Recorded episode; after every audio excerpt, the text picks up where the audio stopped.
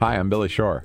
This is Ad Passion and Stir. We're in Washington this afternoon with my sister, Debbie Shore, co-founder of Share Our Strength. Deb, thanks for being back. I love being back. Thank you. Uh, and we've got such a great show. We've got Rose Prevett from Compass Rose Restaurant and Maydan, um, two restaurants here. Uh, Rose, we're thrilled that you're here. Thank you.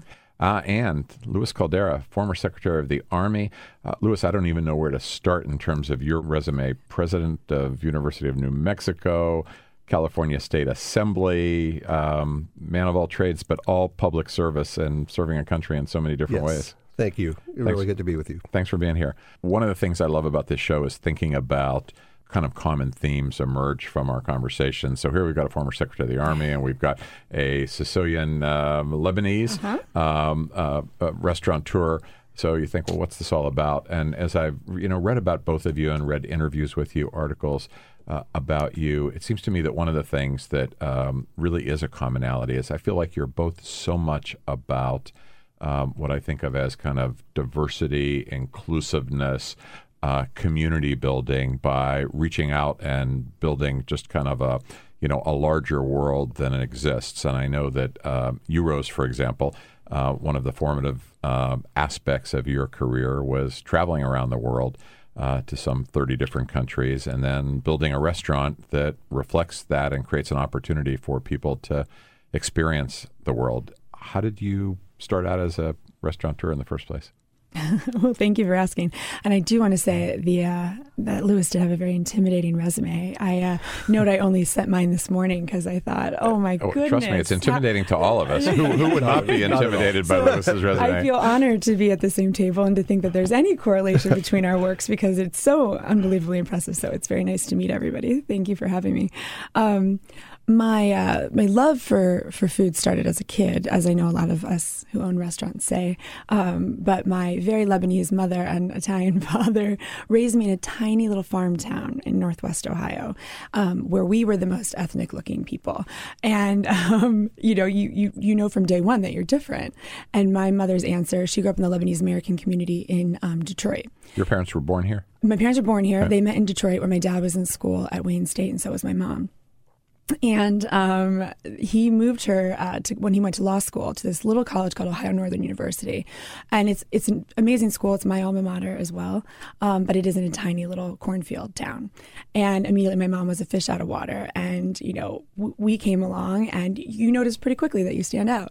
And they made it very clear from day one that our lesson you know, the lesson they were going to teach and what we were going to do was educate people about who we are through food. And that was from, you know, looking back on it, there, it was a beautiful lesson. At the time in the sixth grade, when your locker smells like garlic and you're eating pita bread, and no one's seen pita bread at this point because we're talking about like the eighties and nineties here, and this is rural Ohio, um, it doesn't seem like such a great idea. So you had a palpable sense of being different. From day one. Other. But the food was the connector. Yeah. And that was the thing. My mom was like, this is how we're going to get to them. That's how they're going to understand who we, who we are. And of course, they're having pizza parties and Mountain Dew and these things. And I'm having lamb sandwiches and spaghetti, even spaghetti and meatballs was kind of, you know, ours was entirely different story. Our sauce had pig's ears in it and pig's feet and things that people had, you know, never seen. And for years, you know, it was, it was, it was tough. But as we got older, we really started to, to appreciate it. And then our friends by high school started to think it was really cool and they wanted to eat at our house. But that was ingrained from day one. So I think that and, and just a sense of hospitality. Anybody was welcome any time of day. If we didn't have enough food, we'd make more. You know, everyone was welcome around the table. And that table was where all of our problems were solved. And, you know, the, if I fought with my brothers, we had to clear it up at the table. Uh, I don't even think I ate at a restaurant, like a proper restaurant. I didn't have a hamburger in a restaurant until I was ten years old. And that was on a school field trip. I snuck it. And due to the Catholic guilt that I was raised very well with, um, I felt really guilty about it. But uh, my parents' nutrition, healthy food, and food that depicted our culture was very, very much a part of, of how I grew up. Um, My dad is also, my, my grandfather's kind of like American dream story was that he had an Italian grocery store in New Jersey that my dad didn't take over because he was the first one in the family to go to college. Um, but I think I get kind of my business and, and love of selling food from him. And we brought all those values to this tiny little farm town in Ohio. But, you know, fast forward, I, I went to school, I went to to college and I went to grad school here in the D C area. I went and got a master's in public policy at George Mason, but I always bartended or served, as we talked about earlier. I met my husband at a bar down the street from here. Um, what was the bar? uh, at the time, it was Politiki, okay. and it was on stu- Capitol Hill. On Capitol yeah. Hill, I'm in Southeast D C, and I was interning for Human Rights Watch, and I was not even out of college yet, so I wasn't making any money, so I was waiting tables, and I was his waitress, and that's how we met. So all through school, working in the nonprofit sector, I always was in food. So I knew one day it would come full circle, and I would I would have my own plate. You but do. Not a chef. You- Not formally trained. Right. My mom basically turned that love of food and culture into a catering business that we did out of our kitchen in Ohio. Wow. So I was always in, in selling food or, or making food, um, but I never was formally trained. And appreciating it, obviously. Totally a huge appreciation, yeah. right? And I could make you tabbouleh for like three hundred right now if you asked me. Like it was, we would do weddings okay, and, and big ask. parties. Yeah. What are we um, waiting for? But that is not a formal French culinary training or anything like that, no. But a great appreciation for that. And you, your background was almost as political and policy-oriented as Louis turned out to be. Um, and I know, Louis, um, I, I kind of get from what Rose is talking about how she ended up as a restaurateur. How does somebody end up as Secretary of the Army? That can't be something that you set out to do. Well, you you don't start uh, setting out to do that, but you know, just listen to Rose. Um, if I could just go back and tell a little little story. So we were the same family, but in Southern California. My parents were immigrants from Mexico. We were the family that ate tortillas and frijoles and uh, chile rellenos and all this food that my friends didn't eat because growing up where in California? Growing up in, in Whittier, California, okay. um, and at that at that time the the what today we would call Latino Mexican American population was maybe just about five percent of the population. So it was you were, you you stood out. You were the you were the different uh, the different uh, family, uh, and it was really part of, of bringing the family together. And it was also really great because when we would travel back to Mexico in the summers to visit extended family and stuff, there you'd even eat stuff that we didn't prepare at home. What, what part of Mexico? Uh, my mom was from Chihuahua, from northern Chihuahua, Mexico, yeah. and my dad from from Zacatecas. Um, so, but I, you know, but I grew up in this in this uh, Spanish-speaking immigrant, poor, uh, struggling family, and I really kind of understood that public po- education was going to be kind of my ticket out. I needed to do well in school, and that public policy, that you know, things like the the war on poverty. Um, were the Great Society. Those were programs that were very much uh, uh, being talked about, the Civil Rights Movement, that uh, those are things that I believed in and wanted to be a part of, and that the way that you could make an impact was through public service. Uh, you know, it started with going to West Point, and, and that was in part because West Point was free. So not only was it a great education, you could be an Army officer, serve your country, but it was free. I mean, so, they paid so you'd you. actually set your sights on West Point as a... As a young student? Well, you know, as a uh, high school student, uh, I knew I wanted to go to college, um, and I knew that my parents didn't have a nickel. Uh, my older sister was in college. They didn't have money for her. Uh, she was working and living at home and contributed to the family. So I, I looked around and said, well, I need a full ride. And one of the places that I heard from was West Point, and it said, you can serve your country. You can be an Army officer. You can learn about leadership. You, we have an honor code. Lots of things that appealed to me. Uh, is that, and by the way, we pay you to go to school here. So I'm like, that sounds like the right deal for me. Uh, but it was a great experience to get a, to go across the country, far from home, meet uh, young, at the time, just men. Uh, women came two years later, but meet uh, students from all over the country who also wanted to to serve their country uh, in the military. And then and then while while I was really open to serving in the military, you know, there there was a part of me that wanted to serve closer to home, wanted to work on issues of education and job creation and uh, improving public safety and all the kinds of things that you get to do when you're uh, when you're in the legislature. So I, so I left after I left the Army. I went to graduate school, and then I went back to California. And it was not too long before I was running uh, for public office, uh, and, and and and in part because we have term limits in California. So I was in the state legislature. Maximum three-term term limits at the time, and I was just elected to my third term, and I knew if I wanted to stay in public life that I needed to probably go work for President Clinton, who'd been elected four years earlier uh, as he was going into his second term. And so I came out to Washington uh, to talk to folks that I knew in the administration about how do you get a job in the administration. And one of the jobs that was on my list, they said, well, what are you interested in doing? And at the top of my list was Army Secretary. And they said that that job is full. uh, the incumbent and there's only one is not going anywhere. So let's look at something else. And I came to actually to do a different job to run help run AmeriCorps, the president's uh, service program, and uh, Togowes, who just uh, we just lost, uh, who, who just passed away, had been the Army Secretary and had been moved to be Secretary of Veterans Affairs, and the Army job came open. So I was already in the administration, and my name got tossed in the in the ring. And because I'd already was in the administration, and I'd been through an F B I background check, and I'd been confirmed by the Senate to one job, it was really easy for them to kind of put you're, me up for the next one. You're making it sound easier than it had to have been. It just really like, is. Oh, so I moved to Washington. I said I wanted to be Army Secretary. Yeah. And there it, you, you know, part of it is timing, being at the right place at the right time. And, you know, the fact that I had a military background, that I'd been an Army officer, was a West Point graduate, and knew a number of members, uh, both in the House and the Senate, who were on the Senate Armed Services Committee, who were vouched for me at that point. So all all of it just kind of came together the right way. And I knew President Clinton, and I knew uh, Hillary Clinton, and, and so it all just kind of came together. I have, I have a question about your Secretary of the Army role, and it's such a basic, even naive question. I'm almost embarrassed to ask it because I've been in Washington and I've worked on policy for a long time. I hope it's my time. question. I have a naive one, too. I'm going to let well, you take the heat. You my, go. my question is the Secretary of the Army versus the Secretary of Defense versus the Joint Chiefs of Staff. What does the Secretary of the Army do that's different from the other leaders in the military? So, uh, so, so after World War Two, there was a reorganization of the Department of Defense, and there was a notion that uh, we needed to be more integrated in in our national security defense, uh, and and therefore that you needed a Secretary of Defense, because prior to that you didn't have one.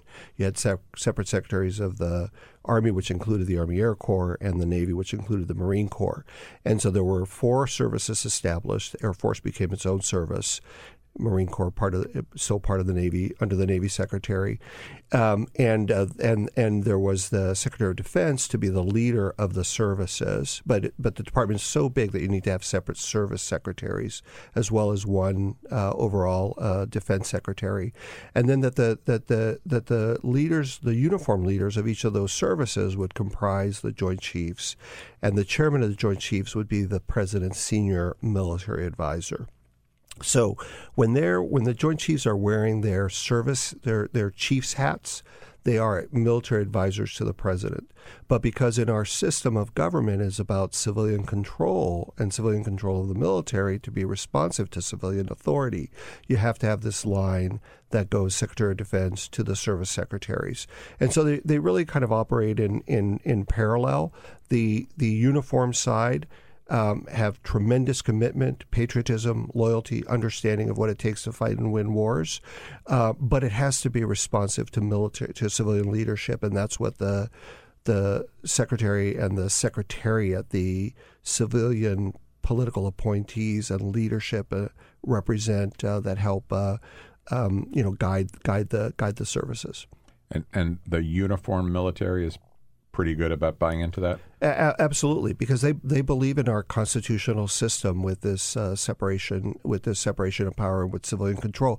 And in fact, it's what it's something we try to teach other countries, that their military should be uh, under under uh, civilian authority. You know, so so for example, in Tur- Turkey, uh, the military considers itself a guarantor of the of the republic, and and so they have a they would. Uh, have a very different sensibility about uh, whether they should uh, intercede uh, if the president does something that they don't agree with. Um, and we see that in, in countries in Latin America where uh, we don't want uh, juntas uh, t- uh, toppling uh, democratically elected governments, even if those governments um, are not uh, ones that uh, are necessarily serving the people as well as they might. We would prefer to see that that is changed through a democratic process. And so the military to really limit itself to providing national security and working with other countries to provide regional security and to address things like uh, counter drugs and the kinds of things that the military does uh, today, but not to involve itself in, in uh, the political decisions of the country. We would never, of course, countenance, countenance that. Uh, I hope in, in, in this country that we would never countenance that. Um, and, and, and so we so we have really, I think, norms that work very well um, that, in fact, we try to share with others.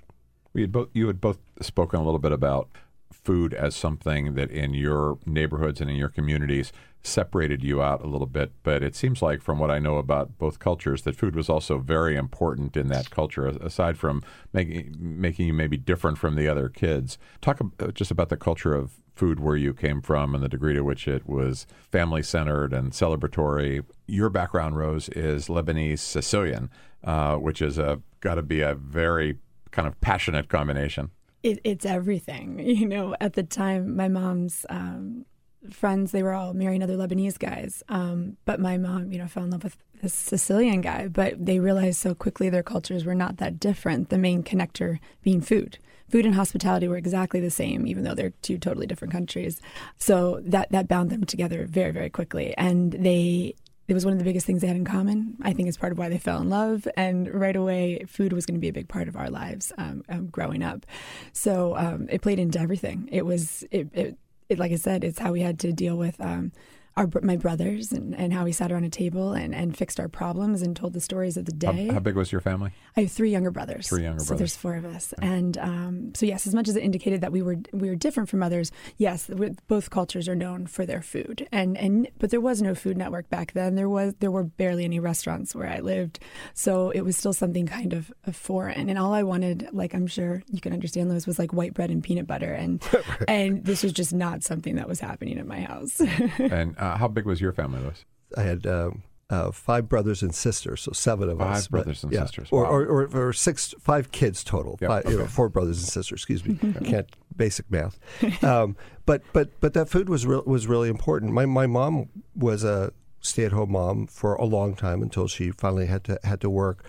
And and uh, and my dad sometimes was a factory worker who worked odd hours, so we didn't always necessarily have that. We're able to have that meal together, but it but it was really important. And you know, in, in the Mexican culture, I've and I've noticed when I when I visit relatives in Mexico, food is how you show love to someone. Mm. So yeah. you sit them down at the table, and you uh, cook eggs for them, and you bring something else for them, and you keep pushing food on them. And sometimes I look in horror and say, that person doesn't need more.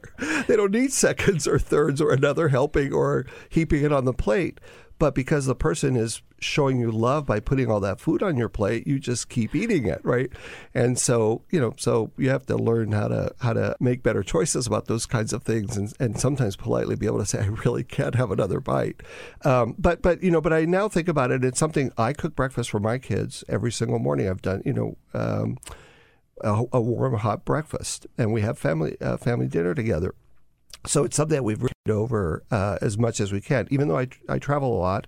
But when, when we can, you know, we, we turn down uh, invitations to do other things in the evenings so that we can have dinner together as a family.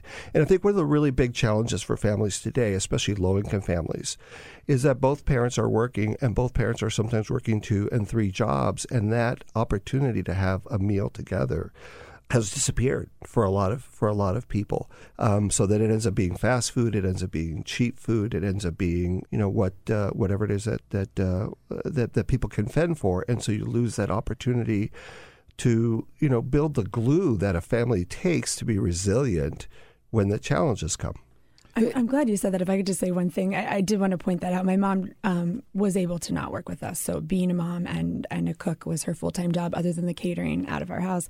But my husband came from a very different family, a single mother who was in graduate school in Pittsburgh um, while he was growing up. And he, you know, he tells stories of getting like SpaghettiOs out of the can and, and, and other things. So the very first, probably the first year he started coming back to visit my parents in Ohio, he said, Rose, your family, we never eat out. It's kind of weird. And I said, oh, no, you don't understand. understand they're they're feeding you because they like you. Like, they thought they'd be insulting you if we go to a restaurant. This is the greatest gift that we can possibly give you. But that was not something that he grew up with, and it was something very different. Bill, Billy and I are jealous whenever we hear these stories of these wonderful family meals. You know, we, we have the most loving parents. But we had a wonderful family, but not wonderful, wonderful meals. We are going to talk about more than food, but I do have one more food question, which is, you know, as we're talking about kind of food as love, and you're a restaurateur, and I've read that one description for Compass Rose is international street food. I don't know how accurate you consider that, but what what kind of experience? What are you, what what are you trying to create for your guests and customers there? What are you having? What do you want them to walk away with? Oh well, no, street food is is is correct. And if you've been there, you also know that Compass Rose is actually in a, in a two hundred year old house. It's right off of uh, fourteenth Street here in, in Northwest D C, and it's it's meant to make people feel at home. Um, we'd like to say we kind of localize global. It's very cozy. It's a very cozy it, place. It's meant to be cozy. Totally it's meant cozy. to be homey and was meant to be neighborhood. But we wanted you to feel, though, like that you were somewhere else, or create a memory or remind yourself of a trip that you've taken. Um, and when I, I'm never happier than when I walk through the restaurant and I hear people talking and saying, oh, I haven't had this since I was in Turkey, or oh, this reminds me of when I was in Mexico. And it is international street food. So at any given time, we have about twenty countries represented on the menu. And that was directly inspired from when I was living in Moscow with my husband, as he was a foreign correspondent for, for N P R. He was covering Moscow and the former Soviet Union. And I... Uh, You know, I have this Mediterranean blood, so Russia and I did not agree so well. I told you about that Steelers game where I was really cold. Yes. Well, you can imagine that Steelers game, but for three years while I lived in Moscow, and I was not a happy camper. So we traveled a lot, and we did go to about thirty countries in three years. And when, after an epiphany in Siberia, which if we have time and you want to hear about, I, I can tell you, but literally I was on a train in Siberia. What happened? No, we got to hear. Well, David, we, we did the Trans-Siberian Railroad from Moscow to Vladivostok, and David did a series of stories on and, it. And how had, long a trip is that? Well, it can be four or five days if you don't stop, but we were stopping all along the way, so it took about three and a half weeks. He was doing interviews with people. It was, it was a fascinating, it was truly a journey. When you're on this train, I mean, you're just inching forward every single day. It's amazing. I'm glad I did it once. Were you thinking about the restaurant while you were traveling to all these countries? Was that already in your head? That you I've were been thinking more about what the heck am I going to do with my life when I get back to America. I didn't mean America. to interrupt. I just wanted no, to, no, yeah. no. I'm glad because it wasn't. I didn't. Wasn't go on intentionally this, inspiring the restaurant. Not necessarily. I wasn't going on this vision. I was working um, for the New York City Council, um, doing policy work uh, before I left. So I kind of thought I. you know, go back into that. But then I didn't work for three years and I was having a crisis, and you know, we're getting ready to go back home. This is one of our last big trips before we move back to the States in twenty twelve. And really, when you are in Siberia for a few days, I mean, you really, you start to understand the Russian writers and those big sad novels. And you think, wow, now I understand you guys better.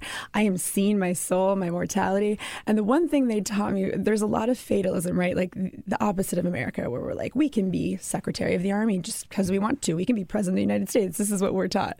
Definitely culturally, it's different there. And, and often it was like, well, we're probably going to die tomorrow. So, you know, let's just do what we want today. And I'm thinking, wow. But the way that did, I, I use that for inspiration. That, that has its positives. Well, I mean, the inspiration was, you know what, I, I did say deep down, you know, as I'm examining, again, my mortality and my soul, um, what really makes me happy is food and serving food and making people feel at home.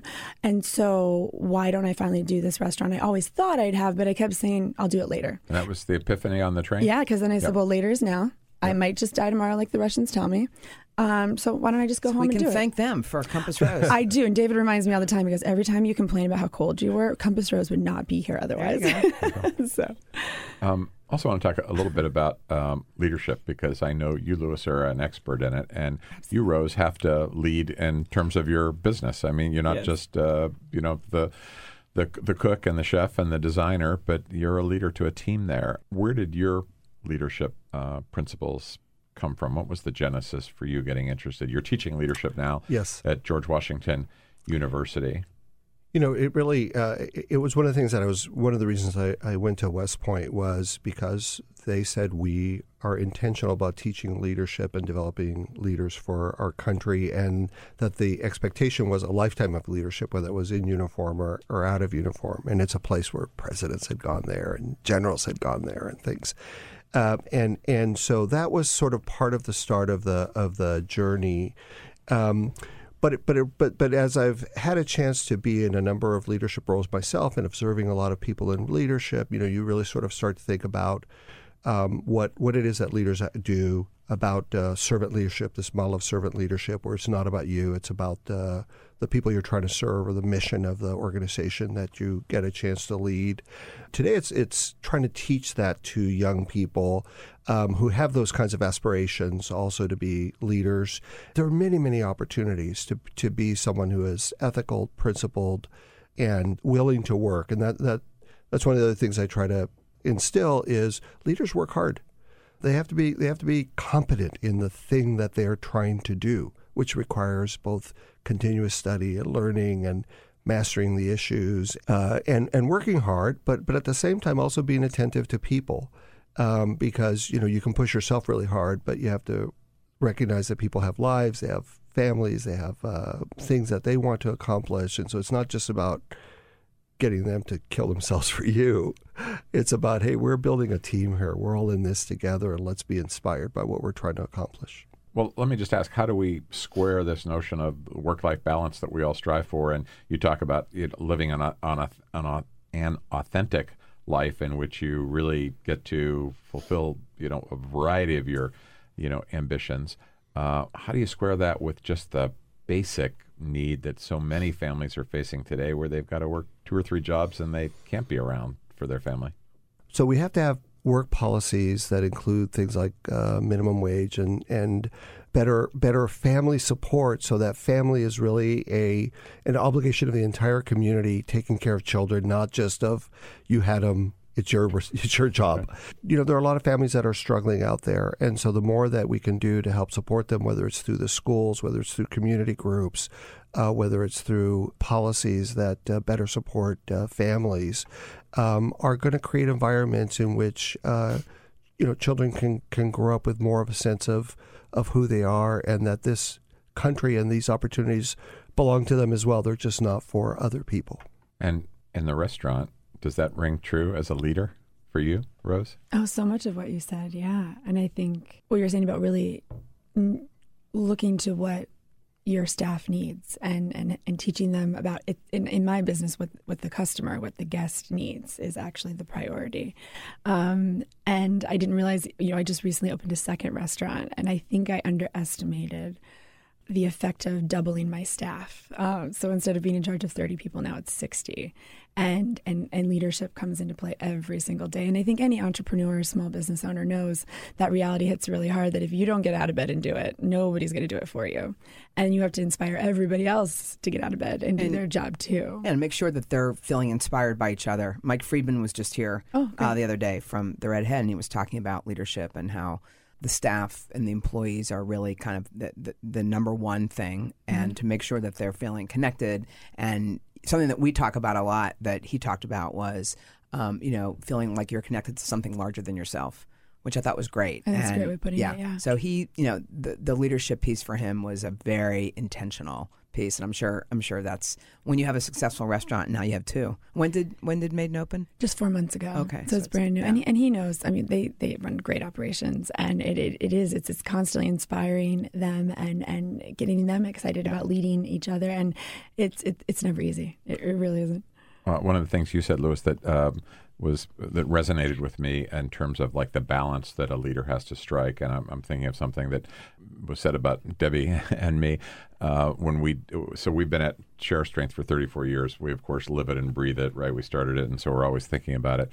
And we do these um, uh, reviews where our staff uh, do these kind of, you know, annual employee surveys.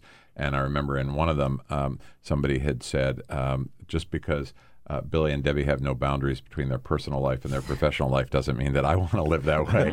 And it was really, it was. I an remember that comment. Yeah, it was an interesting. And we I, found I, that person. Yeah, no, it was. I mean, it was a really good call out, because we do push more out of enthusiasm and excitement for what we're doing rather than in any kind of like you know taskmaster kind of way. But you got to remember that other people have you know um, lives as well. And, you know, and also. You know, you have to really understand what listening means. It's not just hearing and waiting to respond. And customizing leadership and management is critical. You know, every single person has a different strength. And I think a good leader understands what that is and and bolsters that strength um, and tries to keep them, keep the weaknesses at bay as much as they can, and make sure that they're leveraging the strengths of every person. That requires, that's not one size fits all. And yep. I would imagine same in the Army, same in a yeah. restaurant. Yeah. Certainly, that's the case at Share Our Strength. And there, and there are, you know, and there are some generational differences. You know, young young men today want to have complete lives, so they also want to be involved in their kids' lives, and they want to work out, and they want to have yes. avocations and stuff. And I have friends who are saying, like, you know, the young the young lawyers in my firm, the, I don't quite get them. They don't work as hard. They don't have that partner fear that we used to have. Right? They don't just stay here all night long. And it's like, you know, actually, that's a good thing. Um, but on the other hand, you know, and then it's sort of a mix of like, we, get, we you know, how do we set expectations about what needs to happen, because we're in a customer service industry and we have uh, professional obligations, but also, you know, let, let, let's, you know, that, that does make sense. And the young women want to be able to have careers that don't shortchange them, because they also have, in some cases, these kinds of family uh, commitments uh, as well. And it's probably a better world if we can build one in which uh, people can be, you know, complete, authentic human beings and not just, you know, totally focused on on uh, on work. I said at the beginning that I feel like you're both you both do a lot in your lives to bring cultures together, uh, and it feels like this is a time politically, to me, where that's more important than ever. There are so many forces, so many polarizing forces that seem to be pushing various cultures apart, whether it's, um, you know, you think of hillbilly elegy versus uh, immigration. Um, do you have a, a palpable sense of doing that in, in your business, Rose? It, I mean, it just feels like it's so implicit in everything you're doing. And then I know, Louis, you've been very active in trying to think about how do we, particularly with the Hispanic community, the Latino community, how do we make sure that that community has every opportunity that should have? I it's an inter- it is an interesting time, and I think also to have restaurants in Washington specifically probably is a little bit different than an experience maybe someone right. in another right. city would have, because we're so close to it, and our clientele is working in politics day in and day out. Um, and I. I It's been a fascinating and unique experience, I think, to have restaurants in Washington. But I think Maydan is probably a very specific example of what you're talking about. This is your new restaurant. The new restaurant um, is only is this is the this is my soul food. So this is where the Lebanese comes in, and um, we're doing only food from North Africa, the Middle East, Georgia, and Iran. And it just so happened that we planned a summer. You must be the only one in town doing that. Pretty much. Um, those countries those specifically, countries. yes, yeah. yes. Last, Middle East, no, but... Right, there's and, definitely a couple other like very specific Lebanese restaurants or Afghani Greek or and, Turkish, yeah. but we're bringing them together. So in, yep. in, in essence, um, they are similar but very different in many ways. And um, the name of the restaurant, Maydan, actually is, has Arabic roots.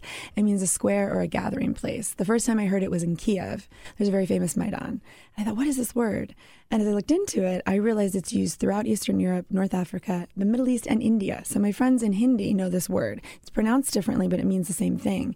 And it's always meant a square, a gathering place. And I've always felt... Town square. Kind town of square, place. yeah. Mm-hmm. So the Maidan is like the center of Kiev. They have, you know, public mournings there. They had a revolution there in, a few years ago.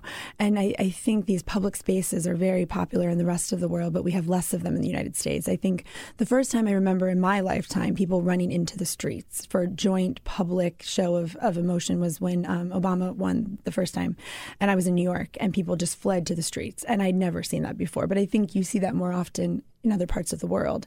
Um, you know, when the World Cups are won or whatever, people just run to the centers or they meet in the squares. And I thought, in America, I wish we had more of these spaces right. where people could just come together. But I feel like bars and restaurants are the one acceptable place. You heard me already say, I met my husband in a bar. You know, you hear that story a lot because that's the one place you're allowed to introduce yourself to strangers. You're allowed to make friends. You're allowed to forget politics for a minute, and you're allowed to come together. And I, I hope I create those spaces. And I think a lot of restaurants do.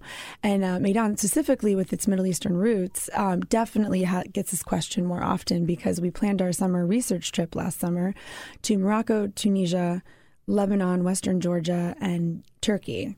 Right as all of the banned countries came up and all this, and a lot of people asked us, did you do that on purpose? It just so happens that right now these are some of these places are considered bad to go to, and I think one of the mandates we have, and my staff knows very well, and one of the reasons I think they, like you said, really have buy-in, is because they feel like they get to to show the world some very positive parts of these countries that I think on the news we're hearing only negative things about. You think Lebanon right now, you think ISIS, you think Tunisia, you think Arab Spring. All of these negative connotations, when we were actually welcomed into strangers' homes with open arms. I mean, people we had no idea who they were. We cooked with them and we left as friends, and we hope that we're creating that space um, here. And all the recipes on the menu are taken from um, from that trip, from women that we cooked with, and we did mainly cook with women um, entirely. And I, I had one beautiful memory of this Tunisian woman who brought us into her home, and she said, my mother's generation wanted to be French. They they wanted to be fancy, and they thought being Tunisian and cooking Tunisian food was almost, you know, pedestrian. They they were they were above that because they were of a higher class. And she said, but I I cooked with my grandmother because I wanted to learn the Tunisian recipes, and I want to teach you only Tunisian meals, you know, today. And I hope that you'll take it back to the States. And she said, if you go to the restaurants, you won't have this because only men are working in the restaurants. But the women, we're home making this food, and, and that's what we want you to take back with us. And so um, we have some Tunisian-inspired dishes on the menus at both restaurants in her honor. And we had a beautiful day. You're smelling, you know, you're, you're making harissa is everywhere in Tunisia and in Morocco. You're smelling peppers and onions and garlic. Harissa is that red, red. Pepper-based paste. Pepper-based yep. paste. It can be yeah. a little hot. It can be mild if you want it, but most people prefer it a little bit hotter. We have it in the restaurants, and they were just so excited. And, of course, everyone's is better than it. The Tunisians is better than the Moroccans. The Moroccans, everyone's very proud of their harissa.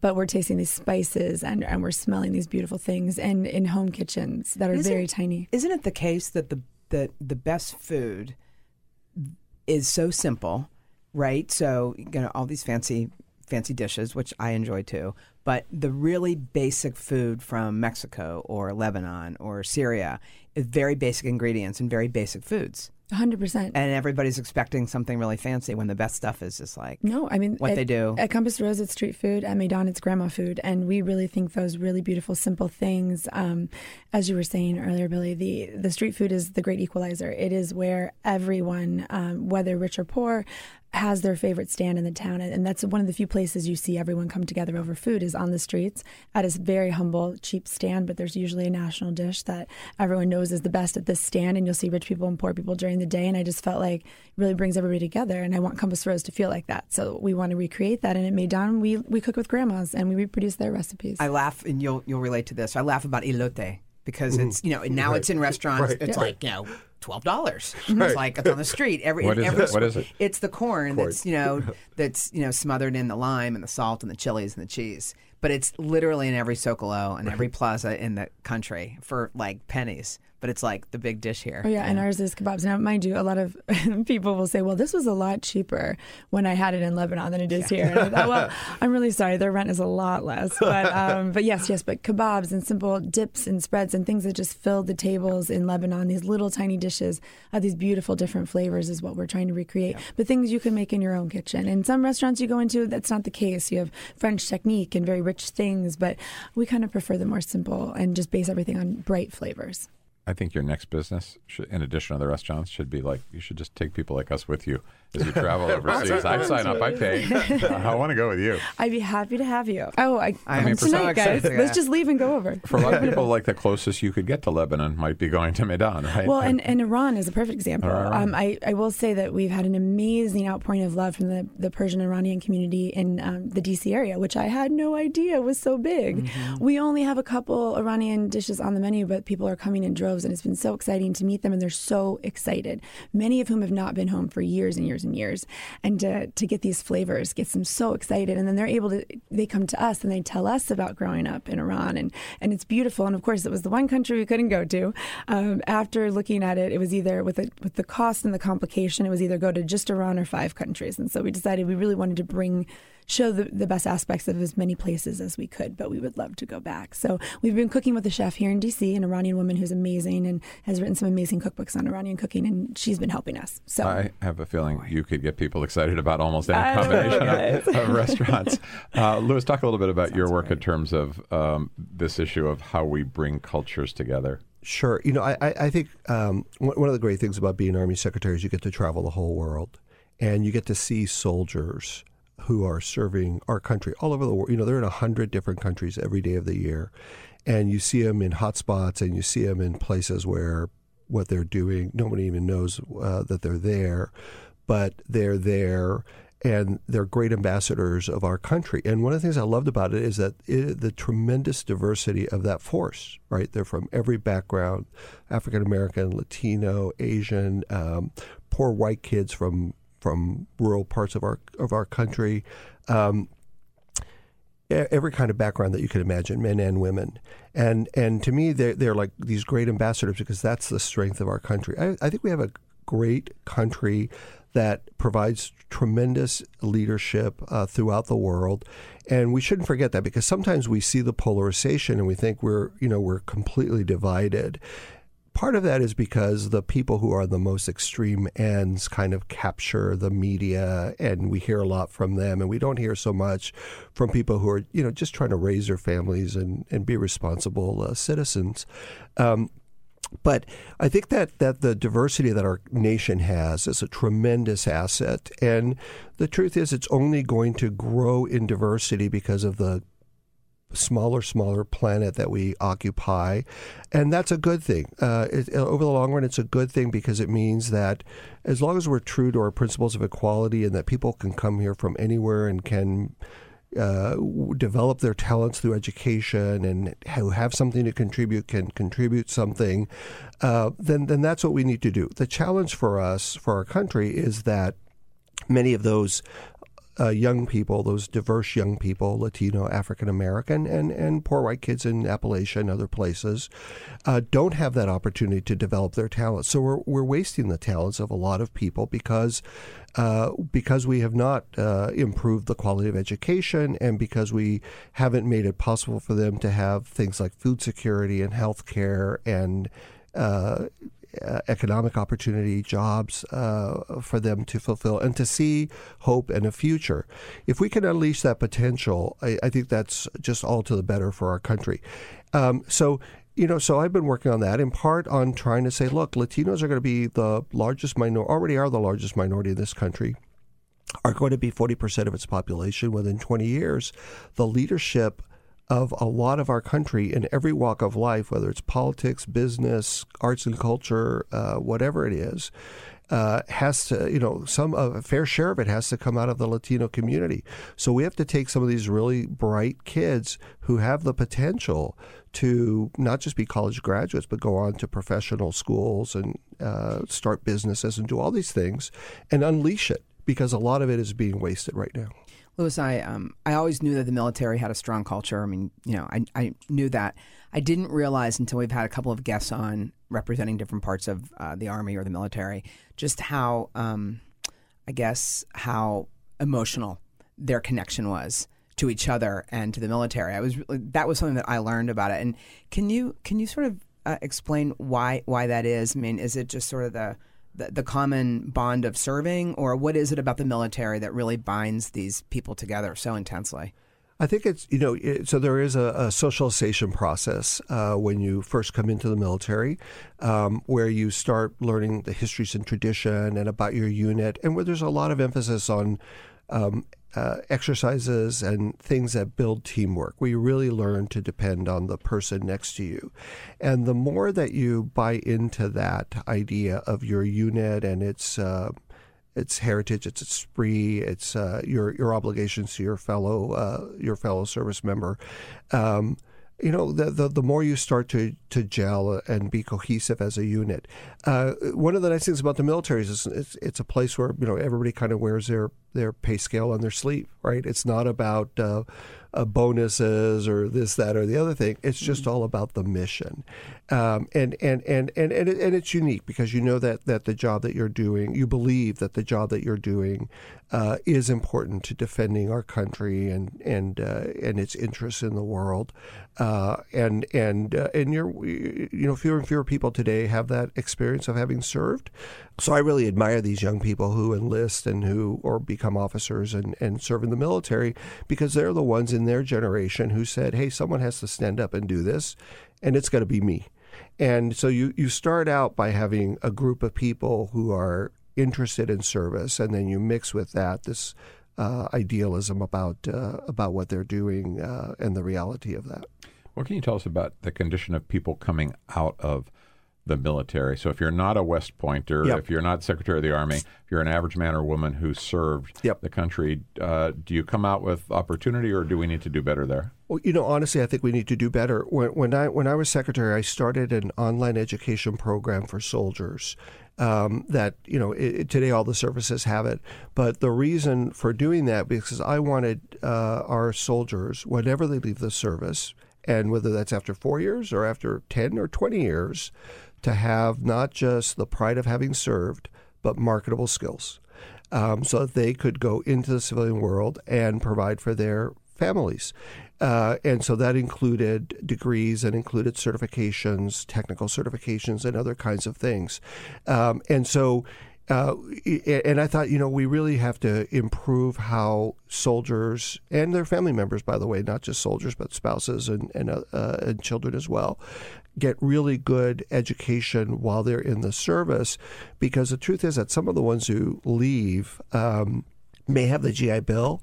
But they have family, they have families and family responsibilities, and they can't go be full-time students, right? So some of them can, but many of them can't. Many of them aren't taking advantage of that educational uh, benefits that they uh, that they earned while they were uh, serving, uh, simply because it's too hard to kind of make it all work. Rose, you had uh, talked about, and I joked about, you got, uh, we're almost on a path to uh, working on policy and politics the way Louis has, but um, and you're obviously completely fulfilled by two of the most exciting restaurants here in the nation's capital. Uh, but do you miss it at all? Do you ever think about, um, uh, you know, work in the policy or the po- political space? Um, well, I joke that actually to run a business in the District of, District of Columbia, you might as well have a policy degree, because um, if you do your own permitting and things like I do, it actually comes in handy. Um, so there is a lot of red tape for us. So my degree has definitely helped me navigate that. Um, and absolutely, I, you know, I, I actually got involved in the Restaurant Association here in D C because they do do a lot of um, political work on issues affecting businesses. And so I get to testify before the city council from time to time and use that side of my brain. And, and all year long, there's things that are that are happening. And so I, I do do it that way. And I love being involved. I mean, we have to be involved in our community. It's it's a neighbor. Both are neighborhood restaurants. I live in the neighborhood. I live at fourteenth and T, so we go to A N C meetings. We go to neighborhood meetings, and so I love local politics. And your clientele has to just be inspiring you all the time. Oh yeah, I mean, especially at Compass Rose. I mean, we get the State Department, the Foreign Service, embassies. I mean, everyone that comes in is just fascinating. But I really, I really believe in local government. When I got my degree, I didn't actually, no offense, didn't want to work for the federal government. I always wanted to work in cities. Mm-hmm. Um, I might be the small town girl thing. I really love, you know, especially just city politics. It's crazy. It can be more brutal, I think, sometimes than the Hill, uh, local politics. So I, I never want to be not involved in my community. And and, I, and the impact feels like, you absolutely. know, it's, it's closer. You you know. Well, you, you and that like was the can... other thing. I'm very results oriented. That's why I like this business. Like, you do a thing and you see a result.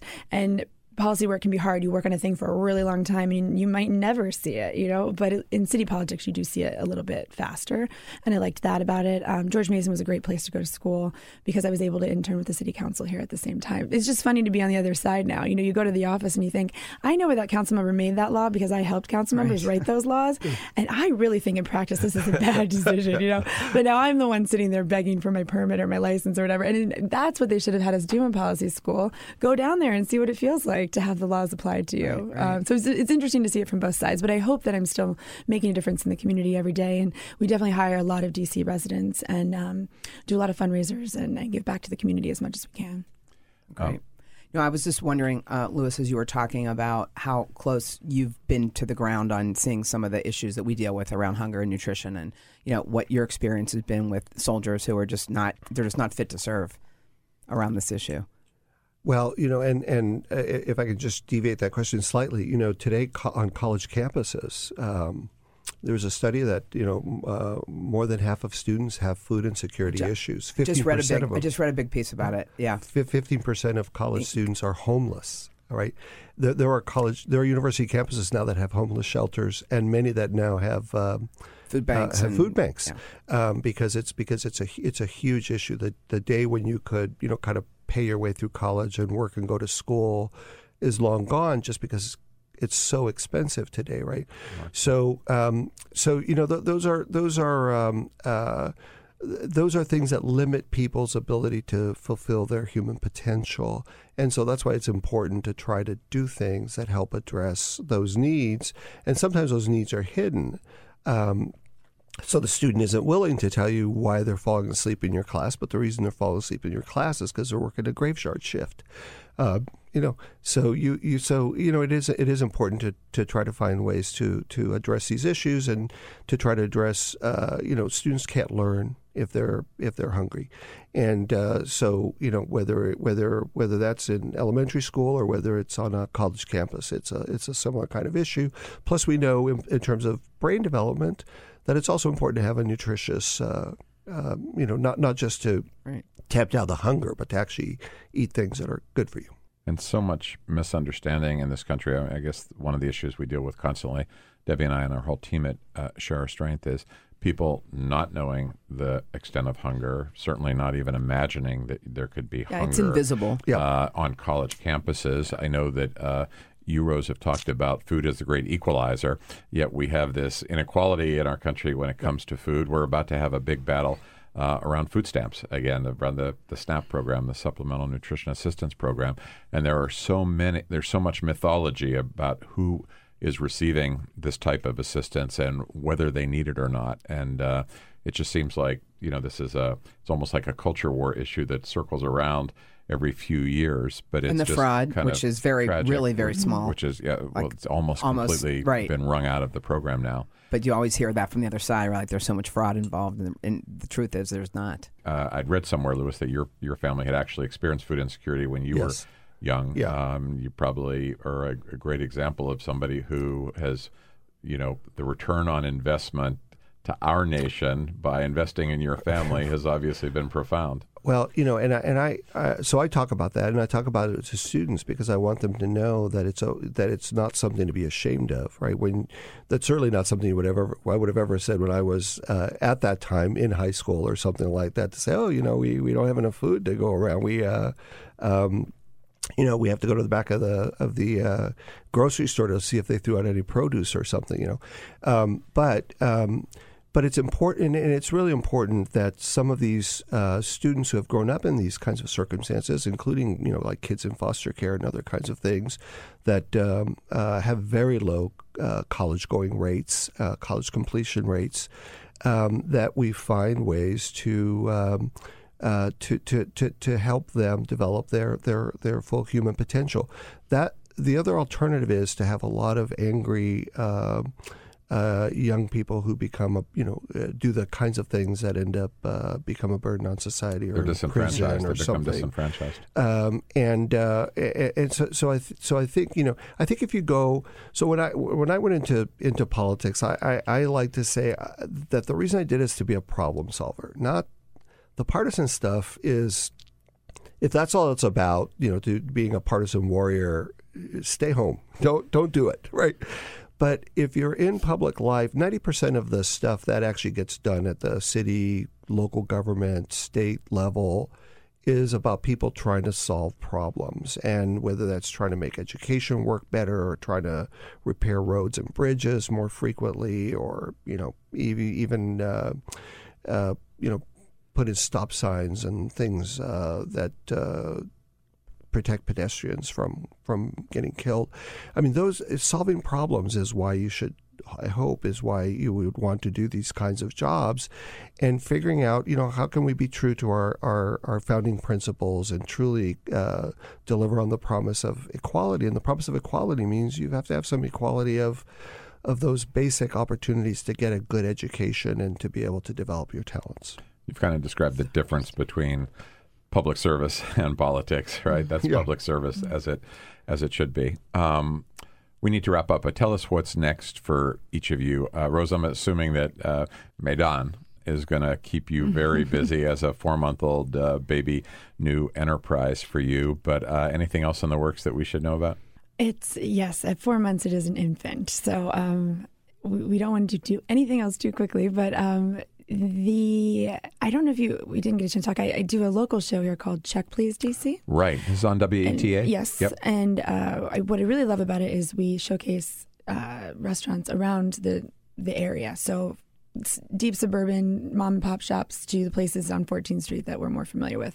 And what's been great is uh, it, it's out of Chicago. It's existed in the Bay Area for a while, but we just started it this year. The first six episodes just completed, and the next six um, to finish the first season start airing April sixteenth. So tune in Monday nights okay, at nine so o'clock. Time. And what I really Check love is Check Please D C on Channel twenty-six. And what I again, it's just been really fun. I have three guests, so actually exactly what we're doing here, yep. except around a table, and they tell me what their favorite restaurants are in the city. They send the other guests, and then we come back and talk about them. But it's a range of places, some that you might never have heard of.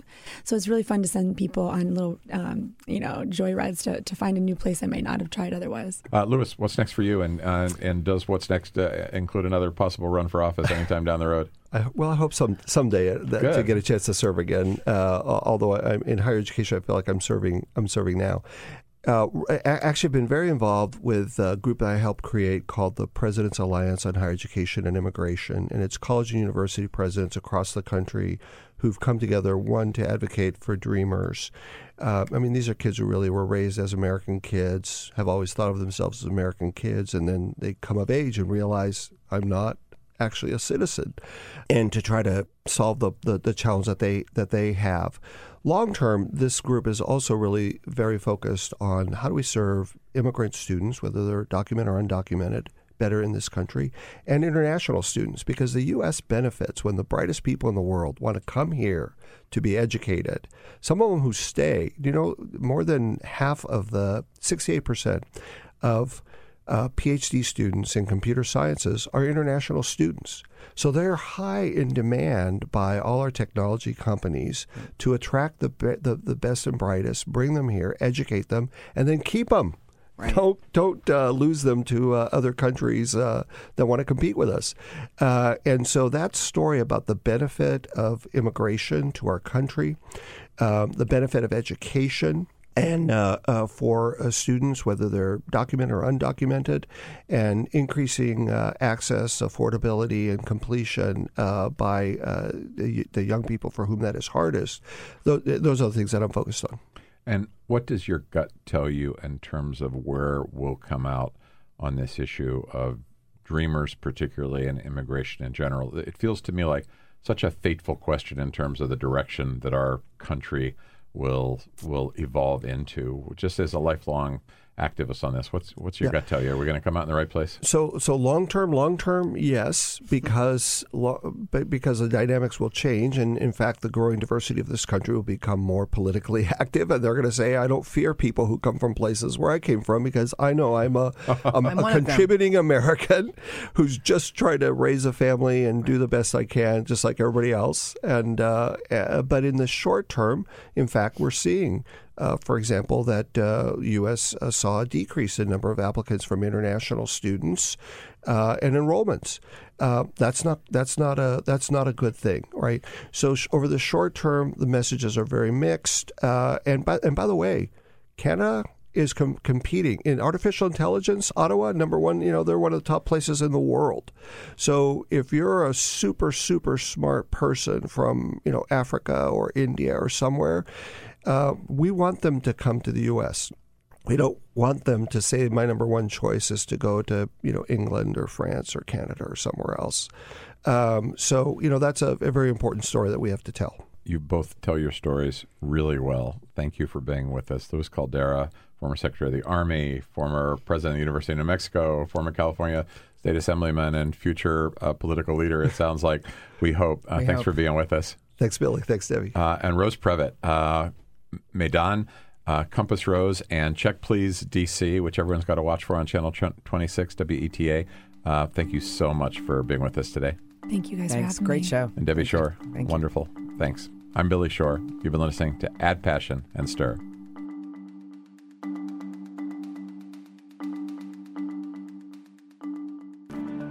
Add Passion and Stir is distributed by District Productive. Our executive producer is Peter Ogburn. Add Passion and Stir is the creation of Billy Shore, Debbie Shore, and Paul Woody Woodhull. I'm Billy Shore. You're listening to Add Passion and Stir from Share Our Strength.